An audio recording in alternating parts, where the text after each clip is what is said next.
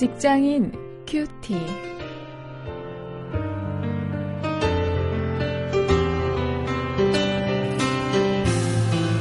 여러분 안녕하십니까? 9월 9일 아, 오늘 고린도전서 8장 1절부터 13절 말씀을 가지고 오늘도 인간 관계를 주제로 해서 말씀을 묵상하십니다. 오늘 묵상하실 말씀의 제목은 형제 사랑이라는 인간 관계의 전제입니다.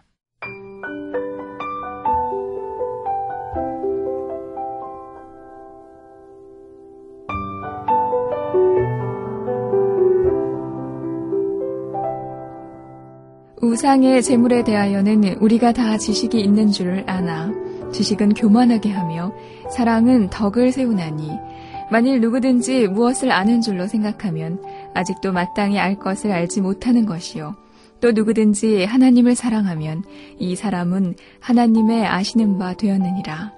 그러므로 우상의 재물 먹는 일에 대하여는 우리가 우상은 세상에 아무것도 아니며 또한 하나님은 한 분밖에 없는 줄 아노라 비록 하늘에나 땅에나 신이라 칭하는 자가 있어 많은 신과 많은 주가 있으나 그러나 우리에게는 한 하나님 곧 아버지가 계시니 만물이 그에게서 났고 우리도 그를 위하며 또한 한 주 예수 그리스도께서 계시니 만물이 그로 말미암고 우리도 그로 말미암았느니라. 그러나 이 지식은 사람마다 가지지 못하여 어떤 이들은 지금까지 우상에 대한 습관이 있어 우상의 제물로 알고 먹는 거로 그들의 양심이 약하여지고 더러워지느니라. 식물은 우리를 하나님 앞에 세우지 못하나니 우리가 먹지 아니하여도 부족함이 없고 먹어도 풍성함이 없으리라. 그런즉 너희 자유함이 약한 자들에게 거치는 것이 되지 않도록 조심하라.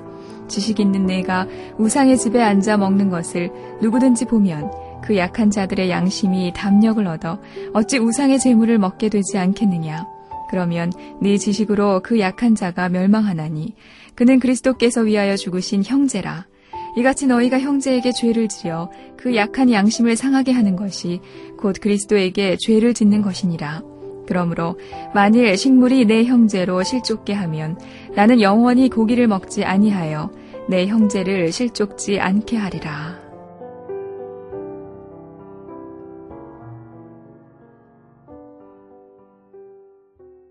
어, 제가 어렸을 적에 이 그런 이야기들을 어, 교회 친구들하고 자주 했습니다.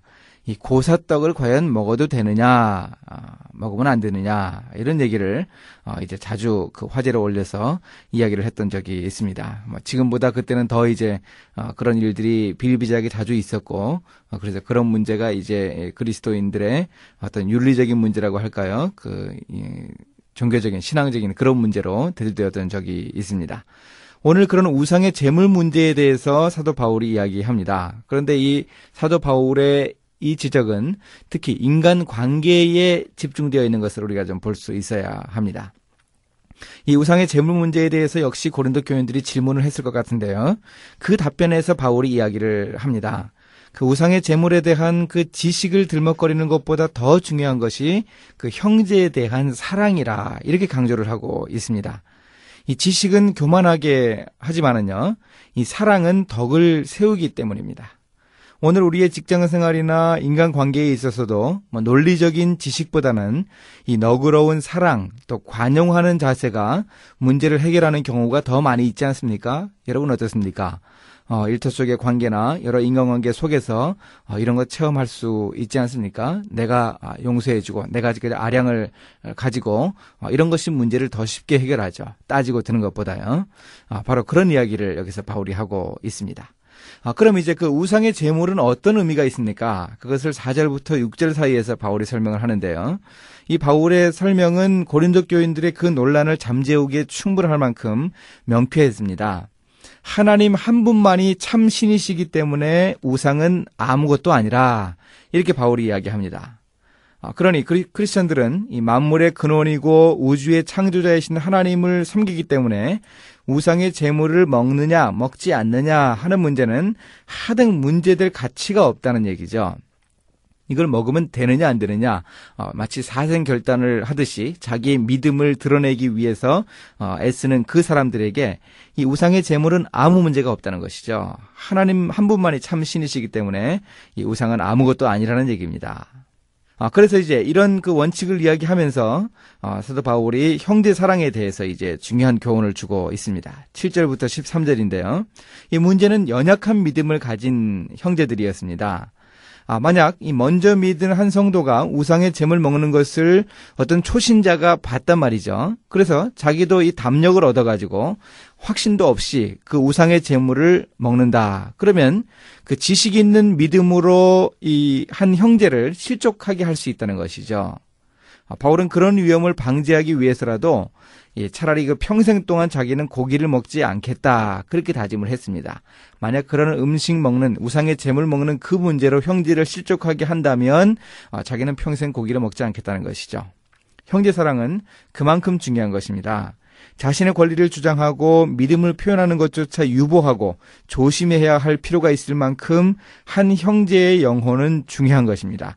왜 그런가 하면은요. 예수 그리스도께서 나를 위해 십자가에 달려 돌아가신 것처럼 내 옆에 있는 믿음이 연약한 형제, 자매도 바로 예수님께서 위에서 십자가에 돌아가셨기 때문입니다. 이래서 우리가 형제고 그 한 형제의 연약한 믿음도 중요하다고 하는 것이죠. 그의 믿음을 세워줄 책임이 바로 내게 있다 하는 이런 사실을 고린도 교인들이 깨달아야 했습니다.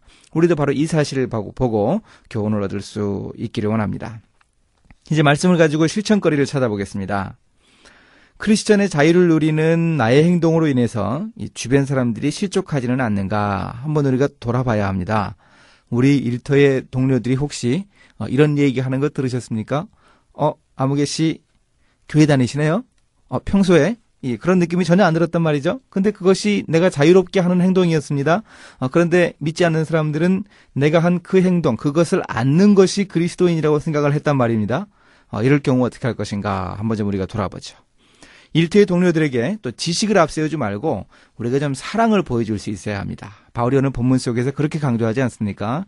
아, 지식이 중요한 게 아니고 지식이 덕을 세우는 게 아니고 사랑이 중요하다. 우리도 우리 동료들에게 사랑을 보여주어야 합니다. 이제 함께 기도하시겠습니다. 하나님 그리스도께서 위하여 대신 죽으신 저의 형제를 실족하게 하지 않아야겠습니다. 제게 형제를 사랑하며 배려하는 마음으로 행동할 수 있는 그런 믿음을 주시옵소서. 예수님의 이름으로 기도했습니다. 아멘.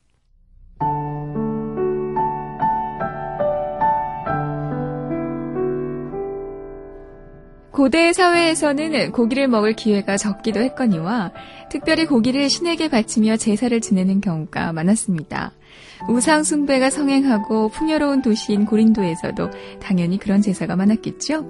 그런데 그 제사에 사용한 고기를 시장으로 내보내 싼 값에 팔았다고 하네요. 바울이 지적한 대로 교인들 중에는 가난한 자들이 많았던 듯한데 그들이 그 싼 고기를 시장에서 사 먹는 일이 종종 있었습니다. 자, 과연 크리스천이 그렇게 해도 되느냐 안 되느냐 하는 문제로 고린도 교회에서 갈등을 빚었던 것이 분명합니다. 그래서 사람들은 그 문제를 바울에게 질문했던 것이죠.